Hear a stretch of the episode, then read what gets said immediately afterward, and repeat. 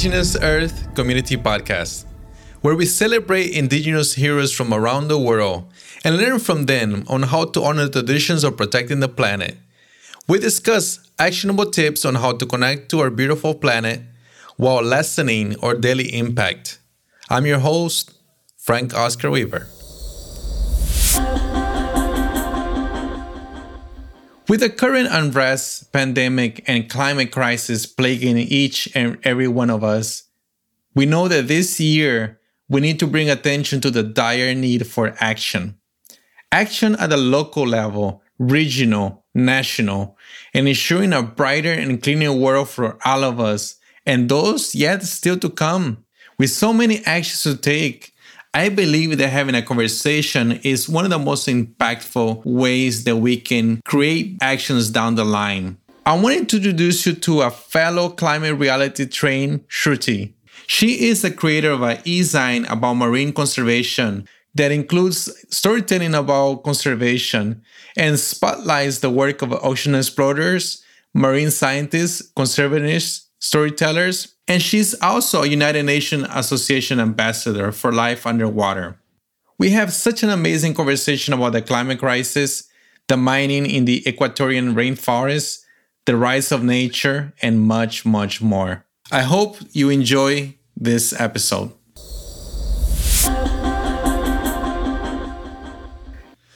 All right, Shruti, thank you so much for being on the podcast. How are you? Thank you so much, Frank, for having me. This is a wonderful initiative of yours. I'm very happy to be here. Oh, thank you. That's very kind of you to say. I think we met at the uh, Out of Eden Chicago Home Stories, right? Yes, we did. And uh, you brought on some of the people that work at Apple, and we had that Home Stories Cafe. So yeah, it was a really cool uh, experience uh, hearing everybody's like home story and learning more about the Out of Eden Walk, uh, the project that is being done in Chicago. And uh, it was it was really cool to meet a lot of cool people, just like yourself. Absolutely, and same to you. I'm very happy and excited to be following your work too, and I think you're doing a lot of amazing stuff. So I'm I'm super excited to keep up with you as as you go on. Of course, no, thank you. And uh, before we start, I always like to uh, ask my guests for maybe like a quote or a poem, uh, something to kind of ground our conversation. So I was wondering if you have some words of wisdom for a mindful moment. Sure. And my words of wisdom is going to be kind of nature centric, as that's sort of what we'll be talking about in our conversation today. So, um, Mine is by Anne Carson, and she said, Those who contemplate the beauty of the earth find reserves of strength that will endure as long as life lasts. There is something infinitely healing in the repeated refrains of nature, the assurance that dawn comes after night and spring after winter. So I think she meant to talk about the reliability and the repetition of natural processes, and it shows that the world is just always moving and greater than uh, the sum of its parts and greater than all of us. So. Those are beautiful words. And I always think about, you know, the damage that we're doing to the planet. And one thing that I think about is that overall, the planet is going to be fine, right? But humans, we're not going to be fine. So it's like we really have to take care of nature uh, because nature takes care of us. And I know you've been doing a lot of work with communities in Ecuador. Can you tell me more about that? Absolutely. So, the work that I do is with regards to community well being in Ecuador. So, I am a member of Reserva Youth Council, and at Community Well Being Committee, what we do is that we see we explore how the conservation efforts in the Ecuadorian Chocó can best empower the locals and have them as stewards of the land and ultimately improve their well being. Because, kind of, the crux of what we believe in is that conservation isn't only about nature, it's also about people. So, helping the land and helping the nature and focusing on improving people's lifestyles and livelihoods should also be a really important and big part of that conversation, the conservation conversation. So, yeah, it's something that we've been experiencing a lot in Paraguay too. Is that you know it's more economical viable to turn your areas that uh, you know farmers have into uh, places for, for tourists to visit to explore you know they're also preserving nature that way but also they make more money than if they were planting let's say uh, yucca for example mm-hmm. Ex- exactly and i think you're bound to find a lot of examples all across um, south america and i'm sure that a lot of people also say talk about um, endogenous development which is kind of a big buzzword. And it's basically talking about enabling local and indigenous communities to take control of their own development processes rather than having people from outside of the country come in and kind of tell them what to do. And it's having them like and enabling them and empowering empowering them to take their own control rather than like having other people come in. And so that's kind of the big uh, buzzword that everyone uses i think. So and, and I love that because for so long, uh, a lot of uh, initiatives were not consulting the people that those initiatives would be part of it.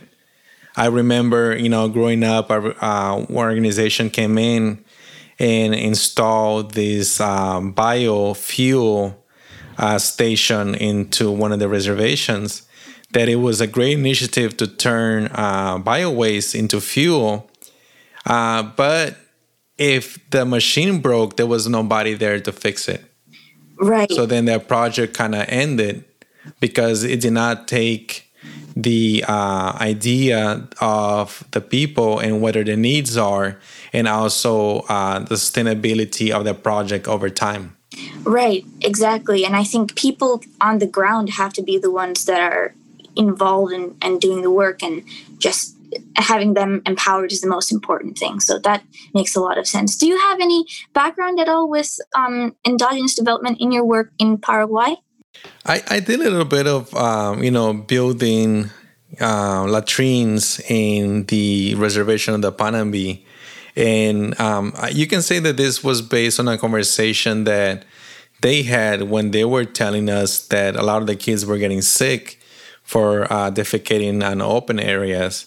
Mm-hmm. And I, you know, this is long time ago. I was really young. And I figured, like, what could be something that I could do to help with that? And uh, I found like a really old guide by the Peace Corps uh, that was how to build latrines and realized that the uh, cost would not be expensive at all. Mm-hmm. So we did a car wash here in Orlando, and we raised money to build uh, two latrines that we did it there. And you can say that you know we did help uh, with the conversation the indigenous people what the needs was, and they told us where they wanted to be built near a school, so more of the kids would use it. Um, and a little bit of installing solar lights, but not as well as a concept that is done nowadays. Right. That makes a lot of sense. And I think helping the younger generation, building the latrines for them, and that really sets up a foundation for them to keep, you know, bringing things back to their own community as time goes on, too. So that's great um, on your end. So, yeah. Yeah, for sure. And uh, what's going on over there in the um, salt flats in Bolivia with the lithium mining? Do uh, are you working on towards that too?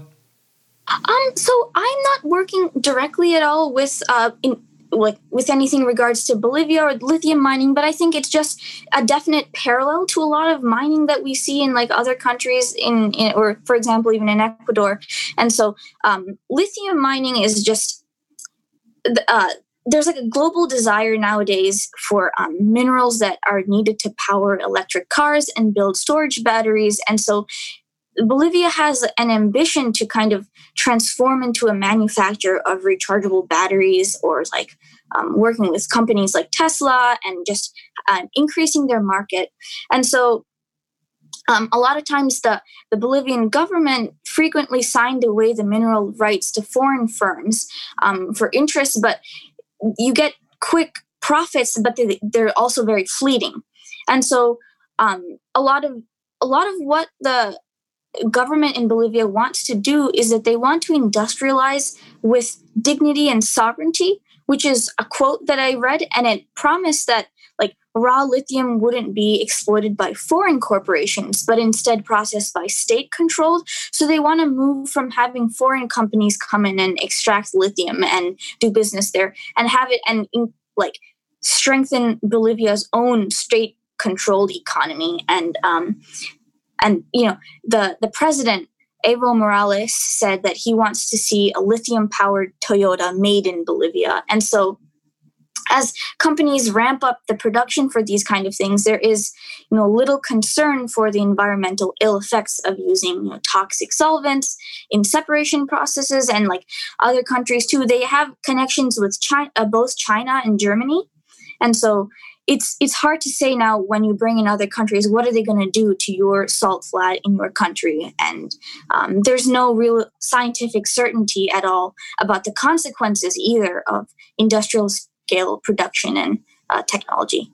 So it's that is kind of the question. There's these beautiful salt flats that are a symbol of the country and that you know are home to flamingos and you know other such you know environment and, and animals. And so what what is going to happen when it starts getting mined and who will directly be profiting from and i think that's a big question nowadays. Yeah i'm from uh, from paraguay and we are uh, neighbors of bolivia.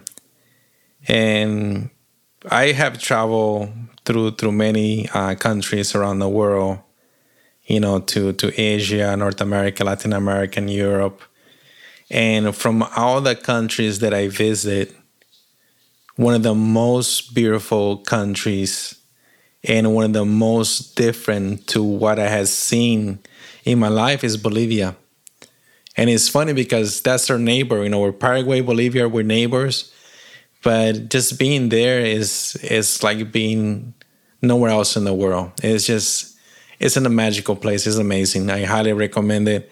Anyone to uh, that like traveling to go to Bolivia is it's beautiful. It's really beautiful. Amazing. So it, it would be a shame if uh, a lot of that area gets developed, uh, not so much for the beauty, but because of uh, nature and the rich culture of the people there. Right where did or do you have any like experiences in in what are the different environments and like what you saw in bolivia yeah we went to um you know like to machu picchu. I went from my home country i mean my home city uh, through machu picchu by bus. So we went through uh, the chaco area uh, in paraguay to the bolivia and um, lake titicaca. And it's it's incredible. It's just the people are so caring and so friendly, and it's I can I like I can go on and on. It's it's, it's a beautiful country,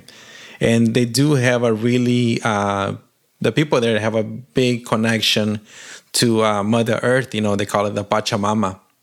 Yeah. And uh, it was kind of interesting because it's really high. Like the altitude is is it's hard to adjust, you know, coming from, you know, like really almost below sea level in, in my city. And uh, I remember, you know, being up up in the mountains uh, and chewing the, the coca leaves with the, uh, we call it the cholas. And, um, you know, for them, you know, when they take out the, the coca leaves, they don't usually uh, grab it and, and put it in their mouth. They will make sure that everybody has. They will pass it around, and only when you pass around to everybody, then you will chew on the coca leaves, and then you tune it to to walk up the mountains, and then once you uh, are finished. Then you uh, grab in your hand, you say, "This is back for Pachamama," and you put it back on the uh, on the earth. So they they oh, do have yeah, it's a really mm-hmm. big, nice connection to the uh, to the spirit of of, of the planet. And uh, I know we're kind of talking a little bit about uh, nature rights. Uh, you were mentioning something in Ecuador that was was passed as a law. Can you tell me more about that? Ah, yeah, I can absolutely. Just a second. Let me just. Um... So, um, so there's a concept called um, sumak uh, kawsay, and basically that's just the land rights of of nature, the rights of nature, and that has been implemented into the Ecuadorian constitution. Basically, that nature exists as its own entity and not only something that can be, um, you know, used by human beings. And, and and land use isn't the only thing that gives that um, land any rights. So I think this this concept is just that nature or pachamama as you said it's like a right bearing entity that holds value in itself and just apart from human use altogether. And so traditionally we see um, nature as property and we give landowners the right to destroy or damage ecosystems that depend on their land. But in this case it's really about living in harmony with people and nature and eliminating that separation between nature and society. And now it is in their constitution that is people are doing their best to uphold this but sometimes it can get difficult.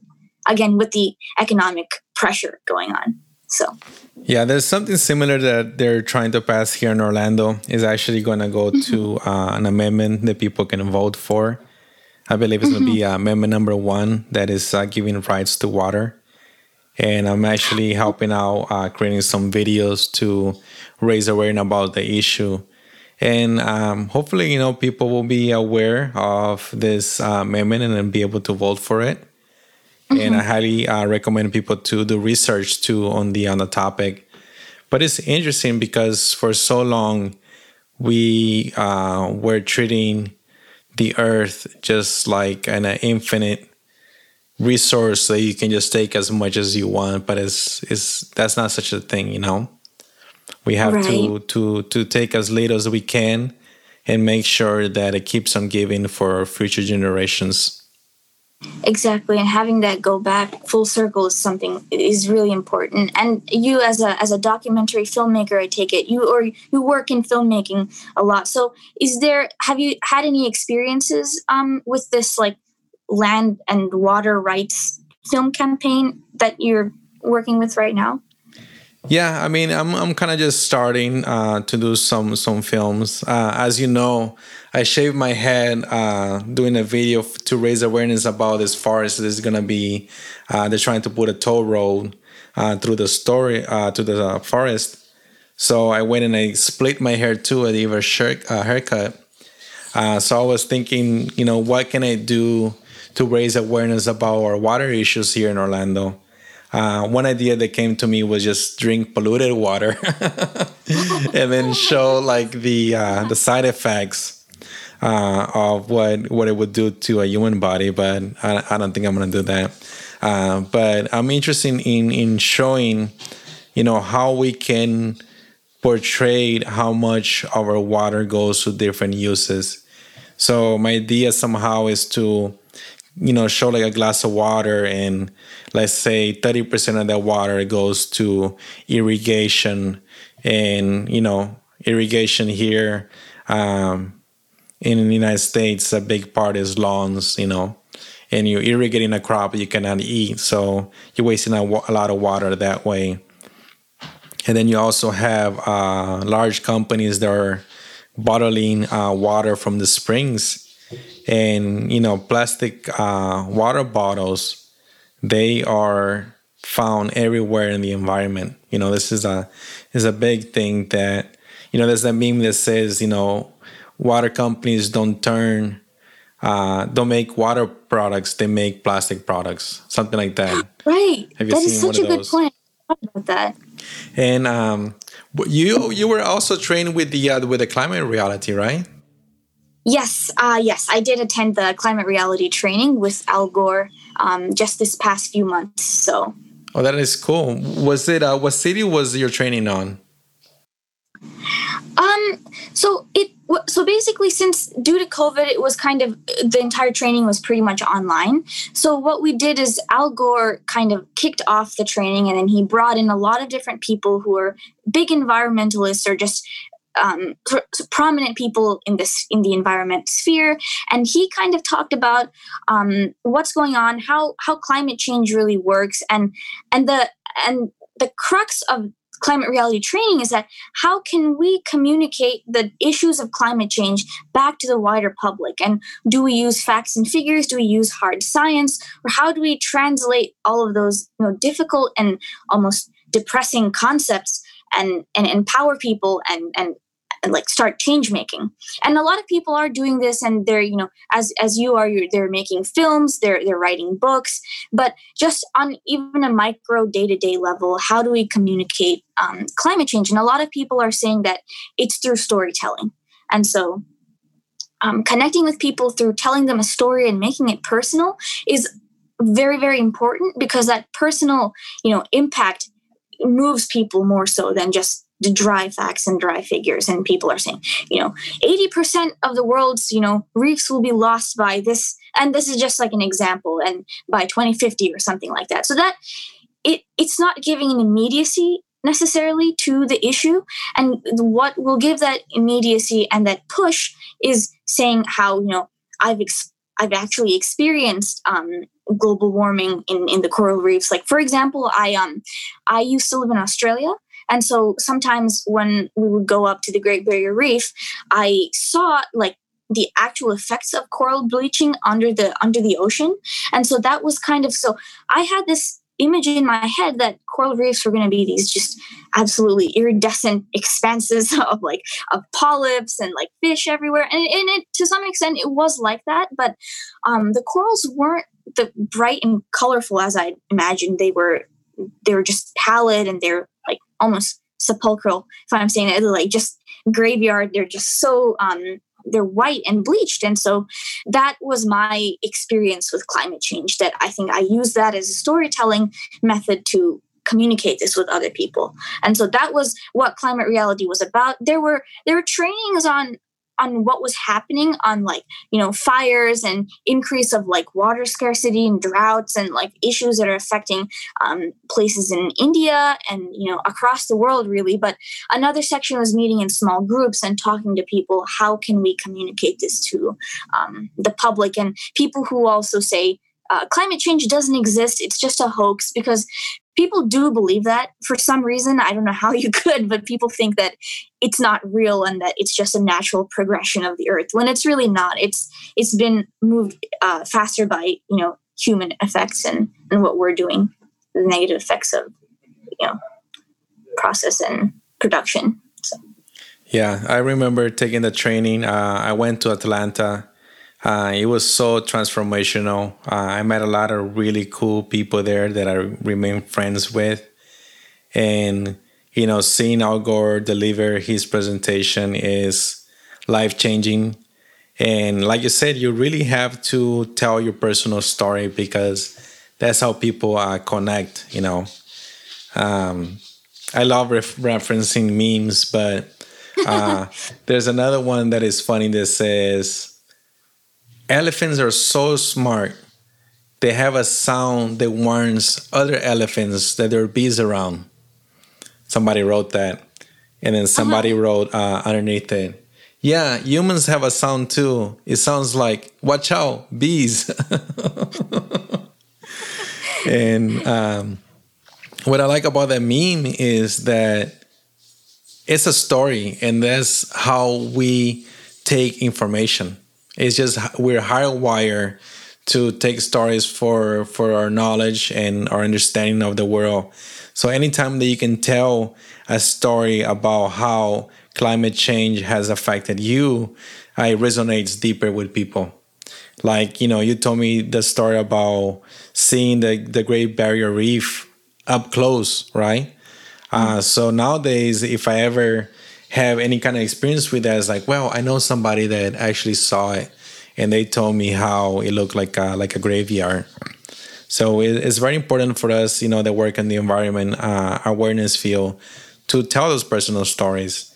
Uh, for me, uh, my personal climate uh, change story is seeing uh, how strong the hurricanes are here in Florida. Uh-huh. And you know, going to my family in the, the Panhandle, to help them uh, after uh, Michael uh, came through, and it's mind-boggling to see the devastation. Um, I was there right after I went to uh, take some tarps up. I drove nonstop to to Panama City, and it was it was wow to to see places that you're familiar with, but it's totally devastated.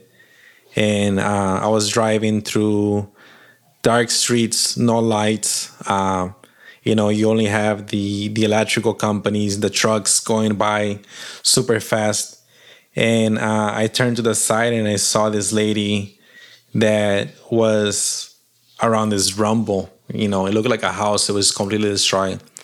And she was holding to a window pane, you know, and oh uh, she was just like dazed that she was like thinking like this is this is all I have from my house is a window pane, you know.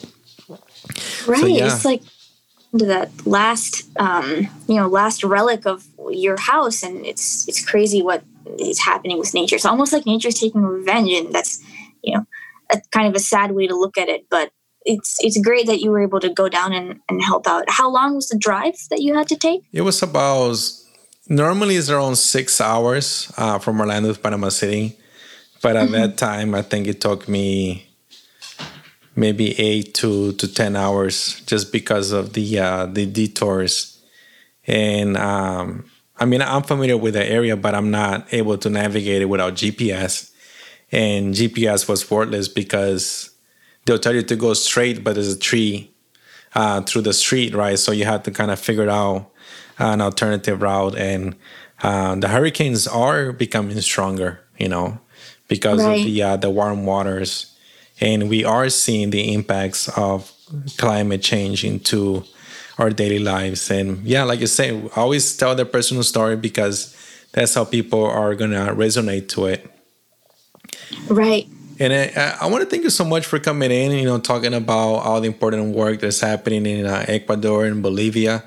And before we wrap up do you have anything else that you'd like to uh, mention um, i think just having everyone here that like doing the smallest thing and following your favorite environmental leaders and just being involved in the sphere is is something that everyone should be doing and should be excited to be doing because we're really all in it together and there's no way to um, get through climate change or, or, triumph over climate change and triumph over um, you know the degrading environment. Uh, we have to do it together and i think that's the most that's the most important thing is just empowering each other and and keeping on like persevering with it no matter how much you know sadness and how much like stress and, and just people get tired by uh, by this emotionally too. And so just keeping our head up and keeping our chin up and and gaining strength from each other to to work towards it um, work towards a better future in terms of climate change and environment is the most important thing at least what i think. So that's that's beautiful words and it kind of ties up to the last uh, part of our podcast. You know, what is something that we can do from home to be more sustainable? Mm-hmm. Exactly. Um, I think something that we can do from home too. What what I have been kind of focusing on is working on my personal storytelling.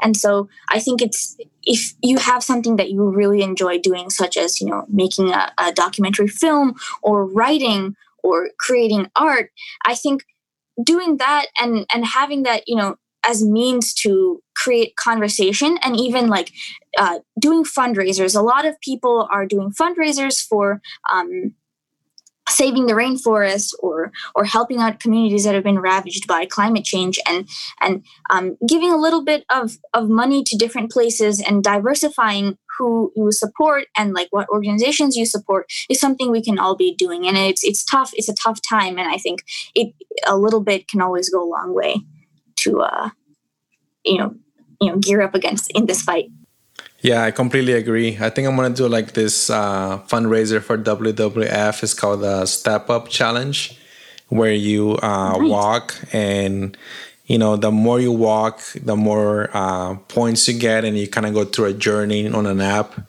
learning mm. about different environments.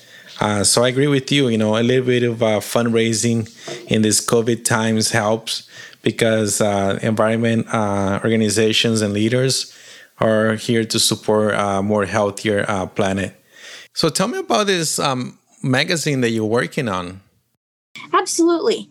So I have started an e-magazine initiative called An Hour in the Deep, which is an ocean conservation and water related e-magazine that is kind of youth centric. So it empowers like youth to step into the forefront of, of ocean conservation through storytelling and science and eco-journalism and have them write their own articles and, and you know push their own research and story into creating like a comprehensive um, you know chronicle of, of ocean conservation. And so that magazine is something that i've started and i'm working on right now to put it together. Like it is a lot of articles and there's one on coral bleaching. And i've also reached out to a few um, ocean conservationists and marine scientists and you know even presenters and having them do like career spotlights and um, you know conservation spotlights on on their work. And you know the future of the oceans too and the you know the nascent technologies that are coming out um, that's all the, the future of ocean solutions is what we explore in this e-magazine. So it's called an hour in the deep and i will be releasing it in the upcoming months. So you can follow me on my um, instagram at sruthi.gdev s-r-u-t-h-i dot gdev on instagram and i will be releasing more information about that so that is awesome. Uh, I love that initiative. I think so many young people would get a kick out of it. And I'm going to definitely put your Instagram on the link bio. So if you want to uh, check it out, um, the magazine or how to uh, find Sruthi, uh, you can definitely hit up on the uh, show information. And Sruthi, thank you so much for being on the podcast. It was so enjoyable to be talking to you. I know we've been planning this for a long time, and I'm glad that it finally happened. And uh, thank you so much. Right. Thank you so much, Frank. Thank you for all the incredible, amazing work that you do. And I can attest to this. Like, we are all in awe of everything you've accomplished. And thank you for having me on and giving me a chance to you know, share the message. And thank you again for your work and all of your accomplishments. And you're a wonderful person. So thank you so much. you make me maybe blush. Uh, no, you, are doing amazing work there. Uh, look forward Thanks. to seeing you soon. Okay. Bye bye. Alrighty. See you soon. All right. Bye bye.